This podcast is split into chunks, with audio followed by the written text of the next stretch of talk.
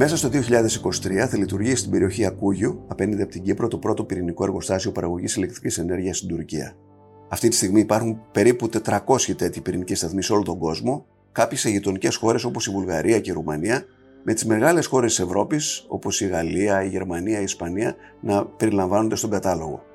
Ωστόσο, οι περισσότερες περιβαλλοντικές οργανώσεις θεωρούν ότι η συζήτηση αυτή δεν έχει καμία λογική για χώρες που έχουν άφθονο ήλιο και αέρα όπως είναι η Ελλάδα. Όμως η Επιτροπή Ενέργειας Ακαδημίας Αθηνών, με εισήγησή της, έσπασε το ταμπού και θέτει τη βάση για να ανοίξει και στη χώρα μας αυτή η συζήτηση.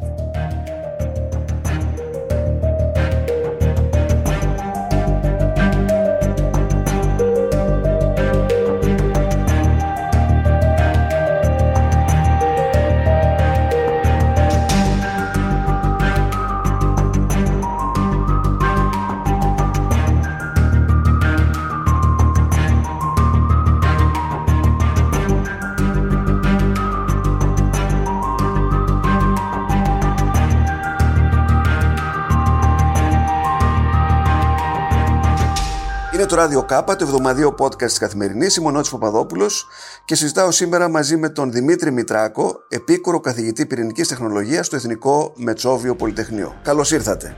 Σας ευχαριστώ πολύ. Γεια σας, κύριε Παπαδόπουλο. Διαβάζουμε ότι μέσα στον επόμενο χρόνο το πρώτο πυρηνικό εργοστάσιο παραγωγής ρεύματος της Τουρκίας θα λειτουργήσει κοντά στην πόλη της Μερσίνας, απέναντι από την Κύπρο, στο Ακούγιο.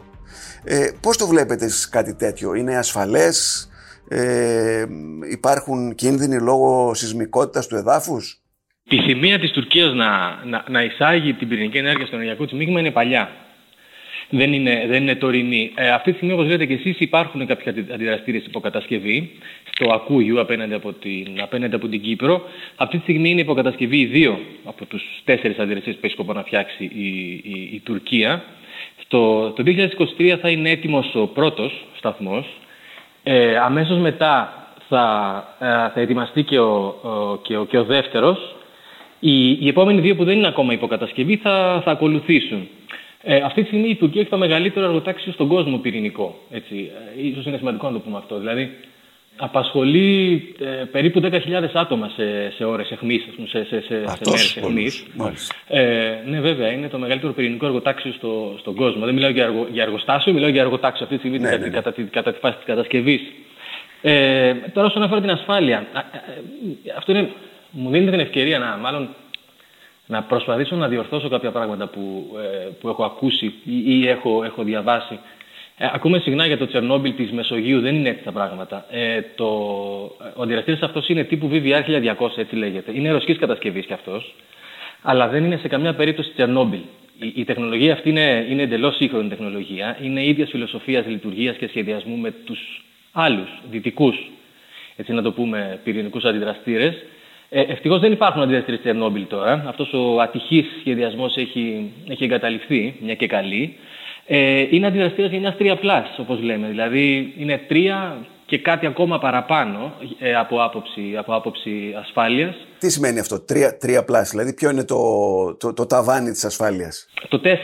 Το 4, μάλιστα. Αλλά οι αντιδραστήρες γενιάς 4 είναι ακόμα στα χαρτιά. Ακόμα δεν, ναι. έχουν, δεν, έχουν, δεν έχουν μπει σε εμπορική εφαρμογή. Θα μας έρθουν μετά το 2030. Αυτό είναι το, το πλάνο. Πάντως, έτσι για να έχετε μια αίσθηση, αυτή τη στιγμή η, η συντριπτική πλειοψηφία των αντιδραστήρων στην Ευρώπη είναι γενιάς 2. Ναι. Ε, οι τελευταίοι, τα τελευταία 10-15 χρόνια χτίζονται αντιδραστήρες γενιάς 3 και από αυτούς είναι 3-4 ε, στην Ευρώπη που είναι γενιάς 3+. Ανάμεσά τους είναι και αυτό στο, στο Ακούγιο. Ε, και υπάρχουν αυτή τη στιγμή, διάβαζα, πάνω από 400 πυρηνικοί αντιδραστήρες σε όλο τον κόσμο, πυρηνικά εργοστάσια τέτοια ή όχι. Είναι, για την ακρίβεια, έκανα και εγώ, το, έκανα και, μάζεψα και εγώ τα στοιχεία μου, είναι, είναι 442 για την ακρίβεια και είναι σε 34, σε 34 χώρες. Ε, ε, ενδιαφέρον έχει να δούμε και τι γίνεται, τι θα γίνει μάλλον. Υπάρχουν 52 αυτή τη στιγμή σε υποκατασκευή σε 19 χώρες και σχεδιάζονται περίπου 70 σε, σε 8 χώρες. Αυτό είναι παγκοσμίως. Τώρα, αν έρθουμε πιο κοντά σε εμάς, δηλαδή στην Ευρώπη, έχουμε 103 αντιδραστήρες εδώ στην Ευρώπη, σε 13 χώρες. Δηλαδή περίπου οι μισές χώρες της Ευρώπης έχουν, έχουν ποινικούς αντιδραστήρες. Και η τάση είναι να αυξάνονται κοντά μας ή ε, να μειώνονται; Αυτή τη στιγμή χτίζονται, όχι πολλοί, χτίζονται τρει-τέσσερι στην, ε, στην, ε, στην, ε, στην, στην, Ευρώπη και αναμένεται τα επόμενα χρόνια σύντομα τέλος πάντων να τεθούν σε λειτουργία. Αλλά τα πλάνα είναι για 18. Ενώ παγκοσμίως το ποσοστό της ενέργειας που καλύπτει η πυρηνική ενέργεια είναι 10%, στην Ευρώπη είναι 25%. Ναι. Και, δηλαδή έχουμε 25% από πυρηνική ενέργεια και έχουμε 29% από ανανεώσιμες. Δηλαδή το μισό περίπου ποσοστό της καθαρής ενέργειας, καθαρή εννοώ αυτή που δεν εμπλέκει την παραγωγή ε, αερίων θερμοκηπίου, είναι, είναι, από, είναι, είναι από τα πυρηνικά. Το ότι είναι τόσο μεγάλο το ποσοστό βέβαια είναι και λιγάκι, ίσως είναι λίγο στρεβλή εικόνα γιατί το παραμορφώνεται λίγο μέσω όρος από το πολύ μεγάλο ποσοστό της Γαλλίας. Όπως ξέρετε αυτή έχει γύρω στο 70-75% από τα πυρηνικά, αλλά δεν πάβει να είναι ένα μεγάλο ποσοστό στην Ευρώπη που καλύπτεται από, από, από, πυρηνική, από πυρηνική ενέργεια. Ε, κάπως έτσι είναι η κατάσταση. Ναι, ε, διάβασα ότι τώρα βγήκε η Κομισιόν και είπε ότι ε, είναι πράσινη ενέργεια, θεωρείται την πυρηνική ενέργεια και ε, είπε ότι ώσπου να πάμε σε ανανεώσιμες πηγές ενέργειας όλοι μας θα μπορούσαμε να χρησιμοποιούμε πυρηνική ενέργεια και φυσικό αέριο. Είναι έτσι, κατάλαβα καλά; Καλά καταλάβατε. Αυτό έγινε το Φλεβάρι, αν θυμάμαι καλά. Τώρα ίσως εσείς ναι. θυμάστε καλύτερα τις ημερομηνίες. Αυτό έγινε το Φλεβάρι, αλλά από τότε, και διορθώστε με αν κάνω λάθος, αλλά νομίζω ότι ε, έγιναν κάποιες προσφυγές γιατί υπήρχαν ισχυρές αντιδράσεις απέναντι σε αυτή την απόφαση για την, για την, για την πυρηνική ενέργεια. Έγιναν κάποιες προσφυγές στο Ευρωκοινοβούλιο εναντίον της απόφασης αυτής της Επιτροπής, αλλά τελικά δεν, ε, δεν πέρασαν αυτές οι, οι, οι προσφυγές και τελικά νομίζω επισήμως πλέον τα όργανα της Ευρώπης θεωρούν την, την, την, την πυρηνική ενέργεια ως ε, βιώσιμη ε, ενέργεια, δηλαδή αυτό που είπατε εσείς πράσινη, πράσινη ναι. ενέργεια. Η, η, η άποψή μου είναι ότι η, η ουσία της απόφασης της Ευρωπαϊκής Επιτροπής είναι τεκμηρωμένη και τεχνικά και, και επιστημονικά και επίσης είναι, είναι μάλλον πραγματιστική και μάλλον ρεαλιστική αυτή η ανάλυση. Αλλά πριν προχωρήσουμε έτσι στο... Εδώ ίσως είναι καλή ευκαιρία να σας ζητήσω να μου αφήσετε ένα, ένα λεπτό ίσως να περιγράψετε λίγο περισσότερο το, το, το, το, το, ενεργειακό μείγμα σε σχέση με την κλιματική αλλαγή πα, παγκοσμίως. Ναι. Ε, ε θα βοηθήσει ίσως περισσότερο να καταλάβουμε την απόφαση της Ευρωπαϊκής Επιτροπής γιατί συχνά η συζήτηση γίνεται με όρους ε, έτσι κάπως μαύρο-άσπρο, δηλαδή όρους έτσι διαζευτικούς, δηλαδή ότι ή ε, πυρηνική ενέργεια ή ΑΠΕ. Και όταν λέω ΑΠΕ εννοώ τον ήλιο και, και τον αέρα, έτσι.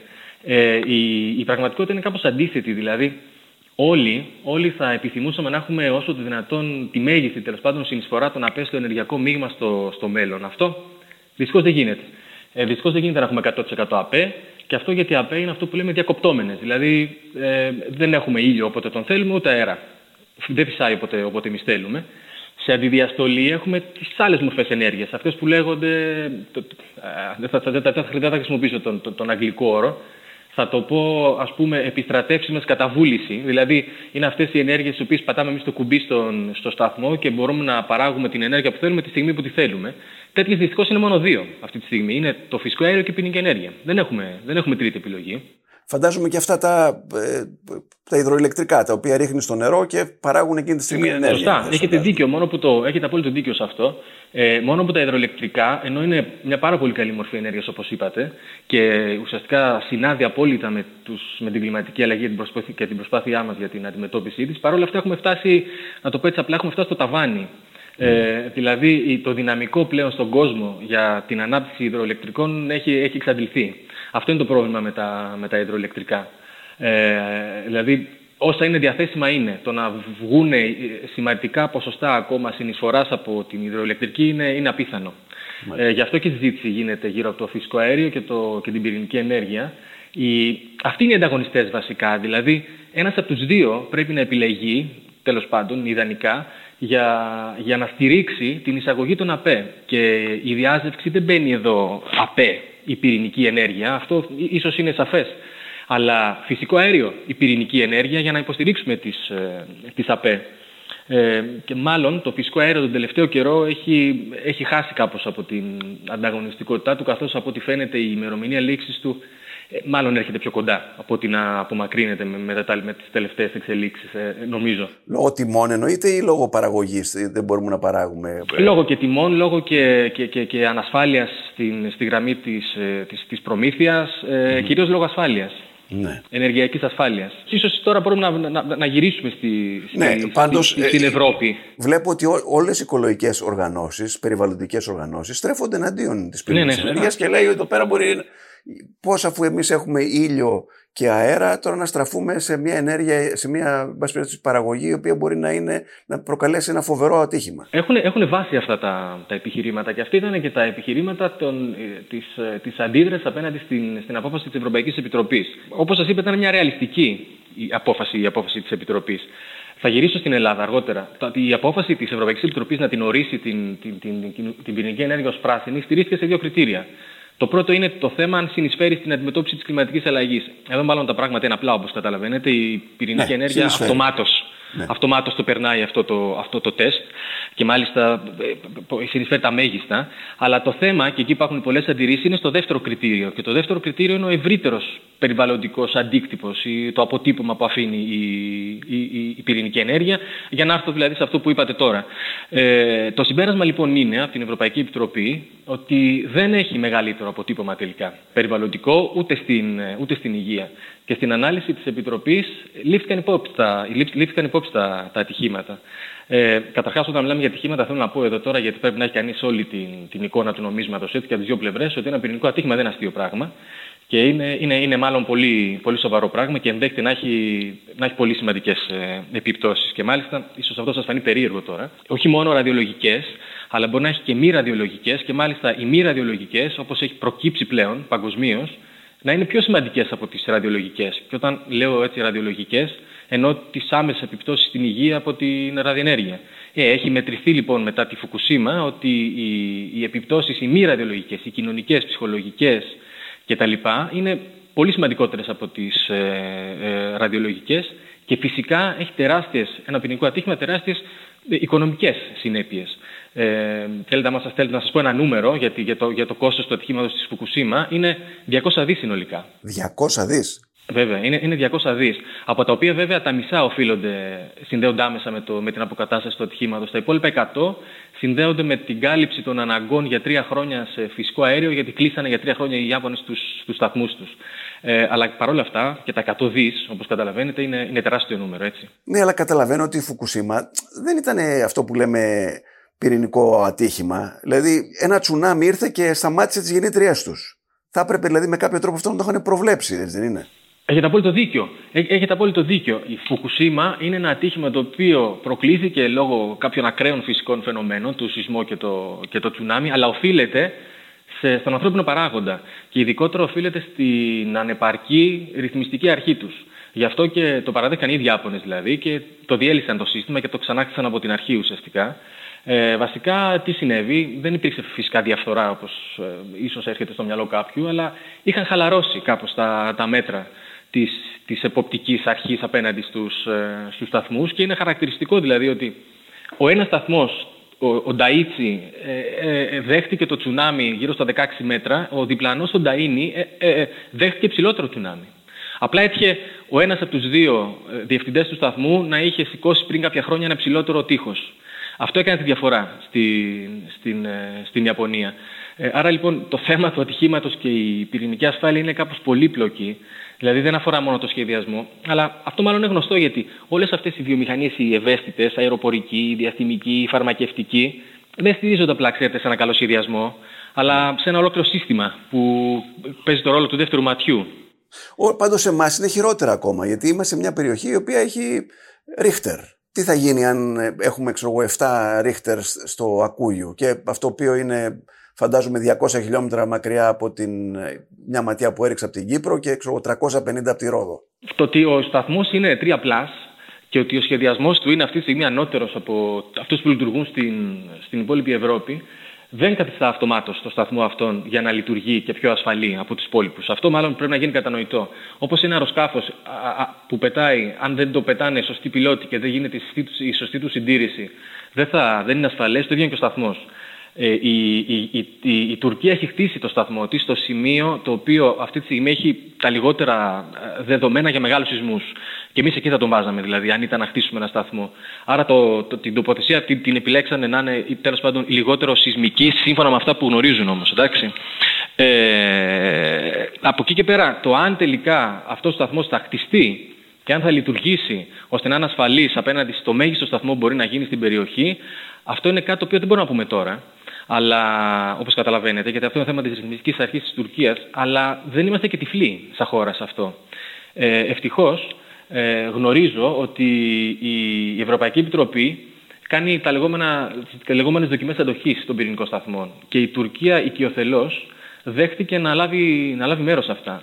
Επομένως, οι σταθμοί της θα υποστούν τη διαδικασία ελέγχου από την Ευρωπαϊκή Επιτροπή για τα, για τα θέματα της ασφάλειάς τους και ένα από αυτά είναι και η σεισμική, η σεισμική κίνδυνη καθώς και τα τσουνάμι στην περιοχή, για να μην τα ξεχνάμε και αυτά. Mm. Ε, αλλά είναι ακόμα υπό εξέλιξη. Γι' αυτό ίσως είναι καλύτερο λίγο να περιμένουμε ένα-δύο χρόνια, οπότε θα βγουν νομίζω τα συμπεράσματα και της Επιτροπής και θα έχουμε καλύτερη εικόνα για, για τη σεισμική ε, ασφάλεια τέλος πάντων του, του σταθμού. Πάντως θα ήθελα να πω ότι όπως για την Τουρκία δεν είναι απριόρι ε, δεν μπορεί να αποκλειστεί απριόρι επειδή είναι μια χώρα σεισμική να έχει πυρηνικό σταθμό, έτσι ισχύει για όλες τις χώρες. Ε, είναι, είναι, νομίζω ακούγεται συχνά και για την Ελλάδα ότι η μεγάλη σεισμικότητα αποκλείει. Ε, δεν είναι έτσι. Και σε αυτό θα ήθελα να είμαι κατηγορηματικός. Δηλαδή, η, δεν υπάρχει επιστημονικός ή τεχνικός λόγος να αποκλείσει την κατασκευή ενός πυρηνικού σταθμού σε μια χώρα που έχει μια αυξημένη σεισμικότητα. Και αυτό φαίνεται από τους σταθμούς που δουλεύουν στο, στον κόσμο. Εντάξει. Ε, μπορώ να σας δώσω και παραδείγματα για την Ελλάδα. Δηλαδή, οι, οι θερμικοί σταθμοί μας, οι υπόλοιποι, δεν έχουν καταρρεύσει από σεισμούς τόσα χρόνια που δουλεύουν, ούτε έχουν πάθει κάτι. Ή, ναι. ή, ή, αν φτιάχναμε πολυκατοικία στη, στην Αθήνα, θα τη φτιάξουμε όπως καταλαβαίνετε πολύ διαφορετικά από ότι αν φτιάχναμε πολυκατοικία στο Παρίσι. Ε. Ναι. Ε, εδώ πέρα η, η, η, η σεισμική κίνδυνη και επομένως και τα πρότυπα τα ασφάλεια είναι πολύ υψηλότερα από το να σηκώνεις πολυκατοικία στο, στο Παρίσι. Αλλά ή... να ρωτήσω όμως κάτι ε, και στο, στο οικονομικό. Διάβασα τώρα ότι αυτός ο σταθμός που φτιάχνεται θα στοιχήσει 22 δισεκατομμύρια δολάρια, κάτι τέτοιο. Τα λεφτά είναι τεράστια. Ε, συμφέρει να έχεις ένα πυρηνικό σταθμό. Δουλεύει τόσα πολλά χρόνια, έχει λογική οικονομική. Θα, θα απαντήσω πολύ γρήγορα στο, στο τελευταίο ερώτημα. Ε, δουλεύει πάρα πολλά χρόνια και πώς θα κάνει, αν με ρωτάτε, θα, να, να, να το πω ναι. απλά. Δηλαδή, οι πυρηνικοί σταθμοί δουλεύουν 50, αυτή τη στιγμή έχουν ήδη φτάσει με την παράταση 60 και αναμένεται να φτάσουν και 70 ή 80 χρόνια οι σταθμοί που, που δουλεύουν. Αλλά το, το θέμα του, του, του κόστους ε, Ξέρετε, μπορούμε να το δούμε σε. Όντως, το κόστος είναι αυτό που είπατε. Έχετε δίκιο. Τόσο είναι περίπου 4, 4 δισεκατομμύρια ανά 1000 ΜΒ ηλεκτρικής παραγόμενης ισχύως. Τόσο είναι περίπου το, το κόστος κατασκευής πυρηνικών αντιδραστήρων. Ελπίζουμε ότι θα πέσει αυτό στη συνέχεια, αλλά μπορεί και όχι. Ε, το, το κόστος πάντως ε, της κιλοβατόρας ε, αυτό που λέμε μεσοσταθμικό, μεσο, μεσοσταθμικό κόστος ή για να είμαι βέβαιος ότι το έχω μεταφράσει καλά στα ελληνικά, αυτό που λέμε levelized cost of electricity στα, στα αγγλικά, δηλαδή το κόστος που λαμβάνει υπόψη το σταθμό από την κατασκευή του μέχρι και την τελική διαχείριση των αποβλήτων, είναι αυτή τη στιγμή απολύτως ανταγωνιστικό. Με, με στοιχεία του, του 20 για την Ευρώπη, του Διεθνούς Οργανισμού Ενέργειας, η, η κιλοβατόρα στην, στην Ευρώπη κόστιζε το ίδιο που κοστίζουν οι ΑΠΕ. Βέβαια αυτές έχουν συνεχώς πτωτική τάση και αυτό πρέπει να, να σημειωθεί. Ε, και κόστιζε περίπου το ίδιο με το φυσικό αέριο. Και αυτό πριν κρίση, πριν την αύξηση των, των τιμών του φυσικού αέριου. Αν λοιπόν μιλάμε για την ανταγωνιστικότητα της κιλοβατόρας της πυρηνικής, ε, ναι, είναι σαφές ότι είναι, είναι ανταγωνιστική. Ε, ε, αλλά υπάρχει... Ε, αυτό όμως δεν αρκεί για να, για, να, για να χτίσει ένα πυρηνικό σταθμό. Νομίζω ότι το, το αγκάθι, το, το πρόβλημα είναι σε αυτό που είπατε στην αρχή, στα 22 δις. Είναι πολύ δύσκολο να, να βρεις επενδυτές να βάλουν τόσο μεγάλα ποσά. Ε, γι' αυτό αυτός είναι και ο λόγος που έχει καθυστερήσει η, η ανάπτυξη της πυρηνικής, ε, της πυρηνικής ενέργειας. Όπως καταλαβαίνετε, ε, αυτό μαζί με την κακή διαχείριση των έργων που έχει γίνει για τους αντιδραστήριες γενιάς 3 στην, στην Ευρώπη. Όλοι έχουν καθυστερήσει. Δηλαδή, ξεκινάνε με πλάνο 5 χρόνων και φτάνουν στη Φιλανδία ή στη Γαλλία, για παράδειγμα, 15 χρόνια. Ε, αυτό σημαίνει υπερδιπλασιασμό του αρχικού προϋπολογισμού, ε, που φτάνει σε σημείο να χρεοκοπεί εταιρείες. Ε, ναι. άρα, άρα οι επενδυτές νομίζω καλά κάνουν και φοβόνται γιατί αυτή τη στιγμή το ρίσκο είναι τεράστιο και το ποσό που πρέπει να βάλουν ε, και να πληρώνουν επιτόκια γι' αυτό για τα επόμενα 10-15 χρόνια και με το ρίσκο το πόσο θα είναι η, κιλοβατόρα μετά από 10-15 χρόνια, το οποίο δεν μπορεί να προβλέψει κανένας, είναι όπως καταλαβαίνετε αποτρεπτικός παράγοντας. Είδα όμως την Επιτροπή Ενέργειας της Ακαδημίας Αθηνών, στη συζήτηση που έγινε πρόσφατα, να ουσιαστικά να θέλει να ανοίξει τη συζήτηση για την προοπτική πυρηνικής ενέργειας ε, να μπει μέσα στο μείγμα της ηλεκτροπαραγωγής, έτσι δεν είναι; Κοιτάξτε, εγώ συμφωνώ. Συμφωνώ με, τη, με την Ακαδημία γιατί έχω υπόψη μου το κείμενο. Ε, ε, νομίζω ότι δεν έχουμε, ή τουλάχιστον δεν θα έχουμε για πολύ καιρό ακόμα την πολυτέλεια, να μην συζητάμε τουλάχιστον γι' αυτό. Η δικιά μου άποψη τουλάχιστον είναι καθαρή. Δηλαδή, ε, δεν μπορεί να πει κανείς ναι, ότι πρέπει να φτιάξουμε πυρηνικό σταθμό στην Ελλάδα αυτή τη στιγμή, αλλά δεν μπορεί να πει και το αντίθετο, ότι δεν μπορούμε να φτιάξουμε πυρηνικό σταθμό στην Ελλάδα. Ε, θα πρέπει να γίνει μια κανονική μελέτη γι' αυτό. Α δοθεί σε μια εταιρεία ιδιωτική να μας κάνει μια κανονική μελέτη ε, βιωσιμότητας, κόστου-οφέλου, για να δούμε τελικά αν ταιριάζει γιατί είπαμε είναι ανταγωνιστικό μεν από άποψη κιλοβατόρας, αλλά μπορεί να μην είναι, λαμβάνοντας υπόψη το, το κόστος του δικτύου μας και την εισαγωγή του ή, ή άλλους κοινωνικούς παράγοντες κτλ. Ε, θα πρέπει να ληφθούν υπόψη παράγοντες δύσκολοι, όπως τα ραδιενεργά απόβλητα, η, η, η άποψη του κοινού και η αποδοχή του κοινού, η οποία είναι επίσης ένα, ένα σημαντικό ζήτημα. Ε, νομίζω όμως ότι την πολυτέλεια να μην συζητάμε πλέον γι' αυτό ε, δεν, δεν θα την έχουμε για πολύ καιρό ακόμα. Γιατί όπως σας είπα, οι ΑΠΕ μόνες τους θέλουν ένα ποσοστό 10 ως 20-30% όσο είναι τέλος πάντων από κάποιες πηγές ενέργειας, τις οποίες θα τις ανοιγοκλίνουμε όποτε εμείς θέλουμε. Και βέβαια δεν έχει καμία λογική, αν όλοι οι γείτονές σου ξαφνικά έχουν πυρηνικούς σταθμούς, εσύ από το φόβο ότι κάτι μπορεί να γίνει, να μην έχεις εσύ που τον ελέγχεις, σε πάση περιπτώσει. Ένα πυρηνικό σταθμό στο δικό σου έδαφος. Κοιτάξτε, η, η Ελλάδα είναι ήδη εμέσω πυρηνική χώρα. Αυτό μάλλον θα το ξέρετε, γιατί αγοράζουμε ρεύμα ναι, από, το, από την Βουλγαρία, έτσι. Ναι. Ε, και μάλιστα είχαμε, από ό,τι κατάλαβα, υπάρχει και στα μέσα μαζικής ενημέρωσης μια πρόθεση των κυβερνήσεων να, να διαπραγματευτούν μια συμφωνία για τον καινούριο σταθμό, ώστε να αγοράζουμε μακροπρόθεσμα ε, ηλεκτρικό ρεύμα από το σταθμό στον Μπέλενε της, ε, της, ε, της, ε, της Βουλγαρίας.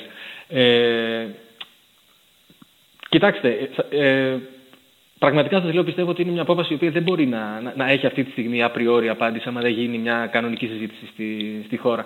Πάντως, η, η, η κατασκευή ενός μεγάλου πυρηνικού σταθμού, δηλαδή σαν έναν από αυτούς που φτιάχνονται στην Τουρκία έτσι, για τέτοια ισχύ να μιλάμε τώρα, γιατί όπως καταλαβαίνετε, τα, τα, τα 5 γιγαβάτ που έχει η, η Τουρκία, που θα έχει όταν φτιάξει και τους 4, θα καλύπταν το 80% της της ενέργειας που καταναλώνεται στην Ελλάδα, της ισχύως, δηλαδή αυτό δεν, δεν χωράει στο δίκτυό μας.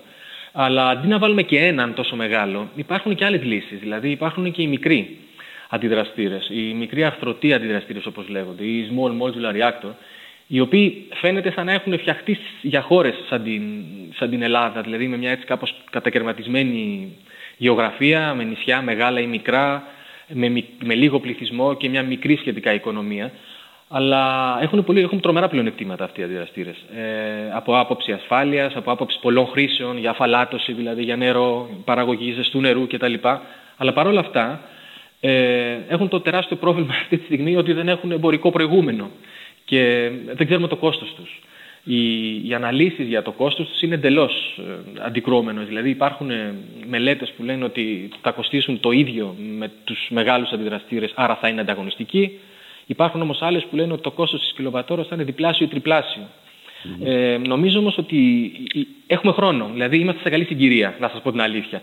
Δηλαδή μέχρι σε 5-6 χρόνια που θα, έχουμε, που θα έχουμε τις πρώτες εμπορικές χρήσεις στην Αμερική και στην, και στην Μεγάλη Βρετανία αυτών των αντιδραστήρων, θα έχουμε καλύτερα, καλύτερα, καλύτερη άποψη ώστε να δούμε τελικά μήπως μας ταιριάζει αυτή η λύση καλύτερα, αν αποφασίσουμε να, να μπούμε στο κλαμπ των, των πυρηνικών χωρών. Διάβαζα ένα άρθρο, ε, ένα κομμάτι πρόσφατα που ε, στην Αμερική μιλάνε για αυτούς τους αντιδραστήρες ε, τσέπης. Θυμάμαι ότι έλεγε ότι ένα πολύ μεγάλο πάρκινγκ με ε, που θα είχε ε, ηλεκτρικά αυτοκίνητα και θα τα φόρτιζε, ε, ήθελαν να το, να, το, να τους φτιάξουν τέτοιο μικρό αντιδραστήρα τσέπης για να, να δίνει ρεύμα στα αυτοκίνητα αυτά. Ναι, ε, νομίζω η κατηγορία που μας κάνει είναι αυτό που σας είπα, οι small modular reactors και όχι, κάτι, όχι, όχι τέτοιοι αντιδραστέ σαν αυτούς που λέτε. Γιατί, για ένα λόγο. Ε, είναι δύσκολο να φανταστώ, δηλαδή νομίζω να φανταστεί οποιοδήποτε, να φανταστεί δηλαδή να υπάρχουν, να έχουν ένα-δύο αντιδραστήρους αμπελόκηπου ή ένα-δύο αντιδραστήρες στο χολαργό ή ένα-δύο αντιδραστήρε κάπου αλλού, ας πούμε. Γιατί, όχι για, όχι για λόγους ασφάλειας μόνο, δηλαδή, αλλά για λόγους αυτό που λέμε δημόσιας ασφάλειας. Δηλαδή security. Ε, δηλαδή ναι. να κυκλοφορεί τόσο πυρηνικό καύσιμο, το οποίο ξέρετε ότι είναι υπό, υπό αυστηρό έλεγχο διεθνώς για τη διασφάλισή του και για να μην φτιάχνονται πυρηνικά όπλα δηλαδή, θα είναι δύσκολο αυτό να, να γίνει πραγματικότητα. Να έχουμε έτσι δηλαδή ε, μια κατανομή μεγάλη πυρηνικών δραστήρων στη, σε, σε μια πόλη. Ε, νομίζω ότι η λύση για την Ελλάδα είναι αυτή η αντιδραστήρια στα 100 ΜΒ, οι, οι small modular reactors που ετοιμάζονται από την Αμερική, την Αγγλία ή, ή, ή και από άλλες χώρες. Αυτοί οι μικροί που λέτε έχουν πολίτικε εφαρμογές. Αντιλαμβάνομαι όμως πρέπει να εγκαταλείψουμε πάση θυσία άλλες μορφές ενέργειας, οι οποίες παράγουν ε, αυτά τα μικροσωματίδια, τα οποία αντιλαμβάνομαι ότι κάθε χρόνο σκοτώνουν ε, χιλιάδες ανθρώπους. Ναι, ναι, έτσι είναι. 15.000 άνθρωποι πεθαίνουν στην Ελλάδα. Ε, διάβασα κάθε χρόνο από τέτοια μικροσωματίδια. Ναι, είναι τα νούμερα είναι αυτά που λέτε, είναι, είναι της τάξης μεγέθους που αναφέρετε. Αλλά τώρα ίσως αυτό το νούμερο που λέτε ίσως είναι το νούμερο για, για, όλες τις, ε, για, για όλη την ατμοσφαιρική ρήπανση, για την ναι, οποία ένα ναι. μεγάλο ποσοστό βεβαίως ένα μεγάλο ποσοστό βεβαίως έχει και η παραγωγή ηλεκτρικής, ηλεκτρικής ενέργειας. Η αλήθεια είναι ότι εδώ η, η πυρηνική ενέργεια, τώρα έτσι να το πω κάπως εμφατικά, δεν έχει, δεν έχει αντίπαλο. Δηλαδή, η, η, όπως είπατε, μιλάμε για χιλιάδες ε, προβλήματα στην υγεία και θανάτους δηλαδή, από ατμοσφαιρική ρήπανση, από οποιαδήποτε μορφή τέλος πάντων, ε, ενώ η, το αποτύπωμα στην υγεία της, των πυρηνικών σταθμών τα 70 χρόνια που δουλεύουν είναι μηδενικό. Και είναι μηδενικό, ε, πρακτικά είναι μηδενικό, ε, και μάλιστα λαμβάνοντας υπόψη και τα ατυχήματα. Πόσα ατυχήματα είναι αλήθεια έχουμε; Δηλαδή, ε, θυμάμαι αυτό του Τσερνομπίλ, θυμάμαι άλλο ένα στην Αμερική που είχε κάποια διαρροή ενέργειας. Κάτι είχε γίνει εδώ στο Κοσλοντούι, αλλά δεν θυμάμαι. Ή το, τώρα η Φουκουσίμα. Υπάρχουν πολλά ατυχήματα που έχουν συμβεί δεν τα, έχουμε, δεν τα ξέρουμε. Τα είπατε, τα είπατε όλα. Όχι, στο Κοσλοντούι δεν έχει γίνει κάποιο, κάποιο σημαντικό ατύχημα. Γεγονότα συμβαίνουν στους αντιδραστήρες όπως συμβαίνουν παντού, αλλά όχι, ατύχημα όχι. Δεν, έχει, δεν, δεν υπάρχει κάποιο ναι. γεγονός το οποίο να, να έχει περάσει στην κλίμακα του ατυχήματος στο, στο Κοσλοντούι. Είναι το Three Mile Island, αυτό στην Αμερική, μάλλον αυτό εννοείται, ναι. το 1979, το οποίο δεν είχε επιπτώσει όμως έξω. Δηλαδή έγινε λιώσιμο της καρδιάς, όπως λέμε, σαν τη Φουκουσίμα, αλλά επειδή λειτουργήσε το κτίριο, ας πούμε, στο αντιδραστήρα, δεν βγήκε τίποτα έξω. Υπήρχε το, τρομερό ατύχημα του, του Τσερνόμπιλ και φυσικά υπήρχε και το πιο πρόσφατο η, η Φουκουσίμα. Αυτά είναι τα, τα ατυχήματα. Ε, τώρα μιλάμε για τις επιπτώσεις. Το πρώτο σας είπα είχε, δεν είχε επιπτώσεις στην υγεία γιατί δεν είχε έκκληση ραδιενέργειας στην Αμερική. Η, το Τσερνόμπιλ ε, είχε αρκετά θύματα από τους, αυτούς που λέμε πρώτους ανταποκριτές, δηλαδή οι πυροσβέστες και, οι άλλοι, και όλος ο κόσμος που έτρεξε να βοηθήσει ε, με άμεσα, άμεσες συνέπειες στη, στη, στην υγεία και τη ζωή του. Αλλά μετά η μόνη, η μόνη επίπτωση που έχει επισήμως από τον, από, το, από, τον, ε, από τον Παγκόσμιο Οργανισμό Υγείας δηλαδή, που έχει επιδημιολογικά μέχρι τώρα καταγραφεί, είναι 20.000 ε, καρκίνοι στο θηροειδή παιδιών. Mm. Ε, ευτυχώς είναι η άσημη, αλλά βέβαια τώρα εντάξει. Ε, ε, το θέμα δεν είναι αυτό. Το θέμα είναι ότι είναι 20.000 καρκίνοι οι οποίοι θα μπορούσαν να έχουν αποφευχθεί στο σύνολό τους. Αν απλά είχαν σταματήσει να, να, να, να πίνουν γάλα αυτά τα παιδάκια για ένα μήνα από, τη, από τα ζώα που τρέφονταν, στη, που βοσκούσαν στη, στην περιοχή. Ε, αυτές είναι οι μόνες. Δηλαδή γενετικά και άλλα καρκίνοι κτλ. δεν έχουν μετρηθεί από το Τσερνόμπιλ. Η Φουκουσίμα έχει μηδέν. Ναι. Η, η τάση είναι η πυρηνική τεχνολογία ε, να, να είναι μαζί μας, να, ε, να, να κάνουν πιο πολλά εργοστάσια πυρηνικά ή να εγκαταλείπεται στα επόμενα 20-30 χρόνια; Νομίζω μάλλον μαζί μας θα είναι, αναγκαστικά. Δηλαδή, ε, όπως σας είπα, πρέπει κάποιος να, κάπου, κάπως να κλείσει το κενό για την αξιόπιστη ενέργεια που αφήνουν ναι. οι ΑΠΕ αυτό το 10-20%. Το θέμα είναι τώρα, θα μπορούσα να σας μιλήσω έτσι πιο, με πιο επίσημα στοιχεία. Δηλαδή, υπάρχουν δύο ε, επίσημες εκθέσεις που αναφέρονται στο θέμα έτσι, αξιόπιστες. Η μία είναι από τη λεγόμενη IPCC. Αυτή είναι η, η Διακυβερνητική Επιτροπή για την Κλιματική Αλλαγή του ΟΗΕ. Αυτή η Επιτροπή λοιπόν η οποία είναι, έτσι, αρκετά, έχει αρκετά, αρκετό κύρος ε, είναι επιφορτισμένη με το ρόλο της αξιολόγησης των επιστημονικών στοιχείων ανατακτά χρονικά διαστήματα για την κλιματική αλλαγή και την κατάρτιση σχετικών σεναρίων για, για το μέλλον. Σε όλα τα σενάρια λοιπόν που έχει, η πυρηνική ενέργεια ε, αυξάνει το ποσοστό της, το μερίδιό της από 100% έως και 500% ως το 2050. Το άλλο παράδειγμα είναι η Ευρωπαϊκή Επιτροπή, η οποία στο σχέδιο ε, βιώσιμης ανάπτυξης ενεργειακό που έχει, που, ε, που έχει καταρτήσει, που σχετίζεται με την ταξινομία, για την οποία μιλήσαμε και πριν, για το ταξόνομι αυτό που λέμε, έχει την πυρηνική ενέργεια να διατηρεί το ποσοστό που έχει αυτή τη στιγμή μέχρι το 2050 και στη συνέχεια να το κρατήσει όσο, όσο χρειαστεί. Άρα θα είναι μαζί μας μάλλον για τις επόμενες δεκαετίες, είτε, είτε θέλουμε είτε όχι. Ε, αυτά τα πειράματα, αυτά που λένε πυρηνική σύνδεξης που ε, προχω... Ε, είναι κάτι το οποίο μπορεί να γίνει κάποια στιγμή βιώσιμο; Αυτό είναι το, το ιερό σκοπότηρο. Αυτό είναι, όλοι ευχόμαστε να, να, να, τα καταφέρουν. Αυτή τη στιγμή δυστυχώς δεν υπάρχει, δεν έχει φτάσει στο, στο σημείο της εμπορικής χρήσης. Ε, δεν έχει φτάσει στο σημείο δηλαδή να παράγει ενέργεια σε βαθμό που να μπορεί να γίνει, μόλις πρόσφατα δηλαδή, κατόρθωσαν να, να πάρουν περισσότερη ενέργεια από ό,τι δίνουν σε ένα τέτοιο, σε ένα τέτοιο, σε ένα τέτοιο αντιδραστήρα. Νομίζω ότι η πυρηνική σύνδεξη, δεν, νομίζω και αυτό γίνεται αποδεκτό από όλους, από την επιστημονική κοινότητα, δεν θα μπορέσει να μας στηρίξει ως γέφυρα μέχρι το 50 που, που, που, που έχουμε βάλει τους στόχους για, για τη μείωση της, ή μάλλον για τον περιορισμό της αύξησης θερμοκρασίας του, του πλανήτη. Αργότερα μπορεί, αλλά δεν φαίνεται προς το παρόν. Ε, ήθελα να πω και εδώ κάτι άλλο. Εκτός από τα πυρηνικά εργοστάσια έχουμε και φαντάζομαι εκατοντάδες πλοία ή δεν ξέρω τι άλλο, υποβρύχια, τα οποία έχουν πυρηνικούς αντιδραστήρες, ε, κινούνται με πυρηνική ενέργεια. Αυτό τι σημασία ε, δίνει σε όλη αυτή τη συζήτηση; Τα πλοία είναι, και τα υποβρύχια είναι κυρίως στρατιωτικά. Ναι. Ε, δηλαδή είναι υποβρύχια ή είναι μεγάλα αεροπλανοφόρα τα οποία έχουν πυρηνικούς αντιδραστήρες και τους έχουν γιατί, γιατί απλά μπορούν να έχουν για χρόνια ε, ενέργεια να κινούνται χωρίς να χρειάζονται ανεφοδιασμό.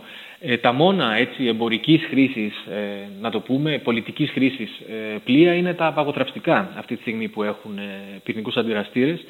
Έχει ξεκινήσει η συζήτηση να, να μπουν οι πυρηνικοί αντιδραστήρες και σε πλοία, αλλά νομίζω ότι είναι πολύ, δηλαδή σε πλοία εννοώ εμπορικά, αλλά είναι ακόμα μάλλον, είναι, είμαστε ακόμα μακριά νομίζω από, ναι. από κάτι τέτοιο. Ε, δεν νομίζω ότι σχετίζονται με την, με την, με την είναι, είναι δύο παράλληλες βιομηχανίες. Δεν νομίζω ότι μία επηρεάζει την άλλη, δηλαδή η ενέργεια τη, τη, τη, τη στρατιωτική βιομηχανία. Με τα απόβλητα τι γίνεται; Των πυρηνικών σταθμών. Γιατί αντιλαμβάνομαι ότι τα βάζουν και αυτά μέσα σε τσιμέντο και τα θάβουν κάπου βαθιά στη γη. Ε, είναι αυτό βιώσιμο; Ε, αυτό, είναι, αυτό είναι το, η συμφωνία. Δηλαδή υπάρχει πραγματική, πώς το λένε, ε, διεθνή συμφωνία πλέον για, για αυτό τον τρόπο που περιγράψατε. Δηλαδή αυτό που λένε deep, disposal, deep geological disposal, δηλαδή βαθιά γεωλογική διάθεση των, των, ε, των αποβλήτων. Αυτό είναι αυτή τη στιγμή το, το οποίο διεθνώς η, η κοινότητα έχει αποδεχτεί σαν λύση. Και όταν μιλάμε βαθιά εννοούμε τώρα για 400, 500, 600 μέτρα. Είναι, είναι, είναι πολύ μεγάλα τα, τα βάθη. Το θέμα με τη η τεχνική λύση υπάρχει. Είναι, είναι αυτή που περιγράψατε εσείς ε, και που σας είπα και εγώ δύο λόγια παραπάνω. Ε, το θέμα δεν είναι αυτό και είναι και αυτό που ανήσυχε την Ευρωπαϊκή Επιτροπή και το έχει βάλει και σαν κριτήριο γιατί αν δει κανείς ε, η, η, η πυρηνική ενέργεια είναι πράσινη αλλά υπό την προϋπόθεση να κάθε κράτος μέλος μέχρι το 2050 να έχει έτοιμο αυτή, να έχει έτοιμη αυτή την εγκατάσταση της πολύ βαθιάς διάθεσης των, των αποβλήτων. Και ναι. γιατί να το βάλει αυτό; Αυτό το έβαλε γιατί δεν έχουμε εμπειρία γι' αυτό. Γιατί δεν υπάρχει τέτοια εγκατάσταση αυτή τη στιγμή πουθενά στον κόσμο που να, που να λειτουργεί. Η πρώτη που θα φτιαχτεί είναι από τη Φιλανδία, η οποία πρωτοπορεί και θα το έχει έτοιμο, το έχει έτοιμο δηλαδή, αλλά θα ξεκινήσει να, να, να, τοποθετεί, να τοποθετεί κάψιμο το 2023 του χρόνου. Ακολουθεί η Σουηδία και μετά η Γαλλία. Όλες οι άλλες ευρωπαϊκές χώρες έπονται μάλλον κάπως καθυστερημένα. Ε, ε, έχει, έχει, έχει αποφασίσει να το λύσει λοιπόν η Επιτροπή βάζοντας αυτό το, το χρονικό πλαίσιο για την κατασκευή των, αυτών των εγκαταστάσεων. Ε, πάντως αυτή είναι η, η τεχνική λύση η οποία είναι αποδεχτεί αυτή τη στιγμή. Ώστε, γιατί, γιατί το κάνουν αυτό; Το κάνουν για να, να τα απομονώσουν για χιλιάδες χρόνια, γιατί τόσο, τόσο, τόσο αντέχουν αυτά τα ραδιενεργά απόβλητα, τόσο είναι επικίνδυνα, ε, από τη βιόσφαιρα. Επομένως είναι πολύ δύσκολο, απίθανο σχεδόν, να, φτάσει σε επαφή η βιόσφαιρα και ο άνθρωπος με κάτι που είναι θαμένο σε 500 μέτρα. Αυτή είναι η λογική. Το θέμα είναι ότι είναι δύσκολη κατασκευή, όπως καταλαβαίνετε, τέτοιων, ναι. τέτοιων εγκαταστάσεων. Και Μου κάνει πάντως εντύπωση τώρα, εγώ που δεν είμαι σχετικός με το θέμα, ε, ότι χώρες που είναι, έχουν γενικά ισχυρά οικολογικά συστήματα και προσέχουν, ε, όπως η Φιλανδία, η Σουηδία, η Ολλανδία, να έχουν πυρηνικούς σταθμούς. Και χώρες επίσης που έχουν αέρα και, και ήλιο άφθονο όπως η Ισπανία και αυτή να έχει πυρηνικούς σταθμούς. Ναι, νομίζω ε, αυτό που λέτε νομίζω ότι συνάδει με αυτό που έχει αντιληφθεί πραγματιστικά νομίζω η Ευρωπαϊκή Επιτροπή και ίσω προσπάθησα και εγώ να σας εξηγήσω προηγούμενα ότι δηλαδή είναι αναγκαίο για να συμπληρώσουμε αυτό το 10-20%. Ε, γιατί ε, ξαναλέω το ερώτημα δεν είναι διαζευτικό ή πυρηνική ενέργεια ή ΑΠΕ. Το ερώτημα είναι ε, με τι θα συμπληρώσουμε τις ΑΠΕ. Και έχουν αποφασίσει λοιπόν αυτές οι χώρες ότι είναι πραγματιστικό και ρεαλιστικό ε, αν θέλουμε να, να, να, να μειώσουμε τις εκπομπές αερίων δεν υπάρχει άλλη λύση, μόνο η πυρηνική. Αυτή είναι η, η, η, απάντηση. Τώρα υπάρχει μια σύνδεση μεταξύ πυρηνικών αποβλήτων, πυρηνικών μάλλον σταθμών και ε, πυρηνικών όπλων. Υπάρχει κάτι τέτοιο που θα μπορούσε να είναι στο πίσω μέρος της Τουρκίας και γι' αυτό θέλει να φτιάξει πυρηνικούς σταθμούς; Λοιπόν, θεωρητικά, θεωρητικά ε, δεν μπορείς να, να αποκλείσεις ε, το, το να, από την πυρηνική σου βιομηχανία να φτιάξεις και, και πυρηνικά όπλα. Γιατί, Γιατί το, είναι κάπως απλό το πράγμα. Δηλαδή, για να φτιάξεις πυρηνικά όπλα χρειάζεσαι πολύ ουράνιο ή πολύ πλουτόνιο. Πολύ ουράνιο ή πολύ πλουτόνιο έχεις μέσα στο καύσιμο των πυρηνικών αντιδραστήρων, ειδικά όταν το βγάζεις από την καρδιά του, του αντιδραστήρα, όταν δηλαδή έχει, έχει περάσει κάποιος χρόνος ωφέλιμης καύσης του, ας το πούμε έτσι σε, σε εισαγωγικά. Παρ' όλα αυτά, ε, δεν είναι τόσο απλό. Δηλαδή, απέχει, απέχει τεράστια, τεράστια βήματα. Είναι, θα πρέπει ουσιαστικά να έχεις έτοιμη και να τρέχει παράλληλα μια εντελώς διαφορετική βιομηχανία που θα πρέπει να έχει φυγοκεντρητέ και διάφορα πράγματα τα οποία είναι και ακριβά και μεγάλα, αλλά επίσης ακόμα και η βίδα που θα μπορούσε να ταιριάξει ένα φυγοκεντρική θα χτυπήσει ένα γερμό αυτή τη στιγμή ε, σε ένα, στα, διεθνή, στα διεθνή τελωνία. Ε, ελέγχεται, δεν, δεν είναι τόσο, τόσο απλό και το ένα όχι, δεν συνεπάγεται το άλλο. Ε, αλλιώς θα είχαν πολλές χώρες ε, πυρηνικά, πυρηνικά όπλα. Τώρα για την, για την Τουρκία, ε, όπως καταλαβαίνετε δεν μπορώ να είμαι στο ναι, μυαλό και, και, ειδικά δεν είμαι και γεωπολιτικό και, και ειδικός στα γεωπολιτικά. Παρ' όλα αυτά θα πρέπει να σημειώσει κανείς ότι η Τουρκία έχει ακόμα ένα εμπόδιο να, να ξεπεράσει αν, αν είχε κάτι τέτοιο στο μυαλό της και αυτό είναι ότι δεν έχει κάψιμο. Γιατί ο σταθμός στην Τουρκία, ξέρετε, ε, κατασκευάζεται από τη Ρωσία, από ρωσικές εταιρείες, με αυτό που λέμε BOO, δηλαδή Build, Own and Operate. Είναι, είναι πρώτη φορά που γίνεται αυτό. Δεν έχει ξαναγίνει στο, στον κόσμο, στην ποινική βιομηχανία. Δηλαδή, θα το τρέχουν οι Ρώσοι δηλαδή; Ναι, ακριβώς. Οι ρωσικές εταιρείες θα το, θα το κατασκευάσουν, θα το λειτουργήσουν για 50, 60, 70 χρόνια. Τα πρώτα 15 μάλιστα με προκαθορισμένη τιμή από τώρα. Μετά θα την επαναδιαπραγματευτούν, φαντάζομαι, ίσως είναι χαμηλότερη θα τον αποξυλώσουν, θα τον αποσυναρμολογήσουν και θα πάρουν πίσω το κάψιμο. Άρα λοιπόν το κάψιμο έρχεται από τη Ρωσία και το παίρνει πίσω η Ρωσία. Είναι, ε, ε, άρα δεν έχει πρόσβαση σύμφωνα με τη συμφωνία που υπάρχει τώρα δηλαδή και που είναι γνωστή, η, η, η Τουρκία δεν έχει πρόσβαση στο, στο πυρηνικό καύσιμο. Άρα δεν μπορεί να βγάλει το, το ουράνιο και το, και το πλουτόνιο. Αυτό, αυτό μάλλον θα τη δυσκόλευε ακόμα περισσότερο. Έτσι, να δούμε τη ζωή αν ήθελε να φτιάξει πυρηνικά όπλα. Αλλά παρόλα αυτά σας λέω, δεν, δεν μπορώ να προβλέψω έτσι, τι, τι έχει στο μυαλό του ο, ο, ο, ο ηγέτης τώρα. Έχετε κάτι που θα θέλετε να πείτε, γιατί εγώ δεν είμαι ειδικός και μπορεί να έχω αφήσει κάποιο κεφάλαιο τεράστιο έξω από τη συζήτησή μας. Το μόνο που θα ήθελα έτσι να, να επισημάνω είναι ότι ε, αυτό, αυτό που μάλλον είπα και πριν, ότι δηλαδή ε, δεν, δεν έχουμε μάλλον την πολυτέλεια και δεν υπάρχει και λόγος να, να απορρίπτουμε ή να δεχόμαστε την πυρηνική ενέργεια πριν γίνει μια ολοκληρωμένη μελέτη που να αφορά την, την Ελλάδα, δηλαδή να γίνει συγκεκριμένη σε εμάς για, για, αυτό το, για αυτό το σκοπό. Και αν αποφασίσουμε να, να, να ανεβούμε στο το τρένο των πυρηνικών χωρών, ε, τότε νομίζω υπάρχουν λύσεις οι οποίες είναι αρκετά, αρκετά συμφέρουσες. Ε, αυτό, μόνο αυτό θα ήθελα να, ναι. να πω. Και, και εν περιπτώσει είναι κάτι το οποίο μπορεί να γίνει, φαντάζομαι, από, σε μια εικοσαετία και μετά. Δεν είναι κάτι το οποίο γίνεται αύριο. Ναι, ναι, ακριβώς. Έχετε πολύ δίκιο. Έχετε πολύ δίκιο και είπα, νομίζω ότι η συγκυρία είναι, είναι ευνοϊκή για την Ελλάδα, όχι για να φτιάξει, αλλά για να ξεκινήσει να, να σκέφτεται γιατί ε, όταν τελειώσει την απόφασή της θα, θα έχεις ακριβώς τα στοιχεία που χρειάζεται από την εφαρμογή των, των μικρών αντιδραστήρων οι οποίοι μάλλον είναι καταλληλότεροι από ένα πολύ μεγάλο αντιδραστήρα για τη, για τη χώρα που θα δυσκολευόταν να χωρέσει στο, στο, στο δίκτυό μας. Κύριε Μητράκο, σε ευχαριστώ πάρα πολύ για τη συζήτηση που είχαμε. Εγώ ευχαριστώ. Να είστε καλά. Στο ράδιο Κάπα της Καθημερινής ήταν αυτή τη βδομάδα ο Δημήτρης Μητράκος, επίκουρος καθηγητής πυρηνικής τεχνολογίας στο Εθνικό Μετσόβιο Πολυτεχνείο.